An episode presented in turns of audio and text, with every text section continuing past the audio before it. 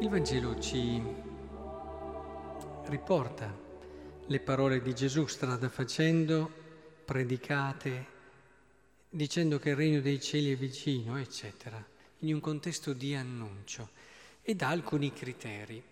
Mi piace però oggi fermarmi soprattutto su quelli che emergono dall'esperienza di Barnaba. Questi criteri che sono criteri particolarmente importanti secondo me. Barnaba, prima di tutto, avvisato, no? viene inviato dalla Chiesa di Gerusalemme perché hanno saputo che un gran numero di, eh, questi qui ad Antiochia, un gran numero credette e si convertì al Signore. E allora Barnaba arriva. Primo, primo criterio, elemento importantissimo per chi annuncia il Vangelo. Vide la grazia di Dio, si rallegrò. Credo che sia davvero importante questo primo passaggio che a volte è un po' sottovalutato.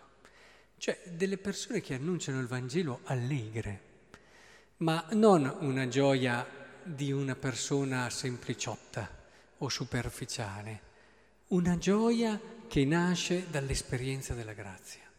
Cioè tu vedi qualcosa di grande che sta operando e che sta agendo al di là di te.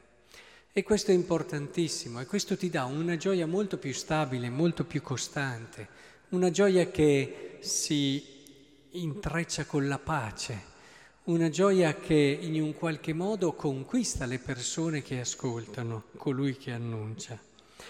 E poi c'è anche un altro aspetto, la gioia della grazia che possiamo dire passava anche attraverso altre persone, perché non è così scontato eh, gioire per quello che fanno gli altri, magari di bello. È più facile essere vicini agli altri quando c'è da perdonarli che da rallegrarsi perché hanno fatto qualcosa di bello, almeno quando si è tra persone di categorie uguali. Eh, facciamo un esempio, tra due maestre, eh, se una riesce particolarmente bene, eh, insomma, qualche cosa da fare magari me lo dà mentre invece se non riesce bene mi viene da stargli vicino, da aiutarla, da sostenerla. Mentre invece se io sono una mamma e un altro una maestra, non mi tocca neppure. Oppure tra due mamme, dove una riesce in un modo particolare, eccetera. E così via, potremmo fare tanti paralleli.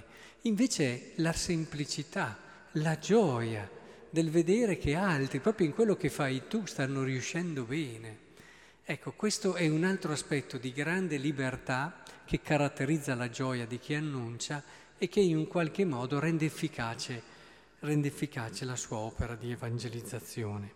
E poi c'è un altro aspetto molto bello.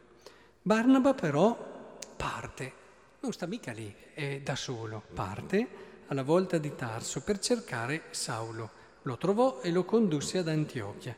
Rimasero insieme questo stare insieme, questa comunione, che è il complemento importantissimo che poi diventa anche l'anima dell'annuncio, cioè essere insieme, vivere la comunione, essere segno di amore, di accoglienza, di vita insieme dinanzi alla gente, far vedere il Vangelo attraverso la comunione parlare del Vangelo attraverso la comunione, spiegare il Vangelo attraverso la comunione potrei andare avanti. Quindi questo credo che siano alcuni aspetti che vogliamo integrare a quelli che ha dato Gesù nel Vangelo e che rendono l'annuncio veramente straordinario, unico, l'annuncio con il sapore di Cristo. Visto che qui venivano chiamati cristiani, possiamo dire l'annuncio cristiano.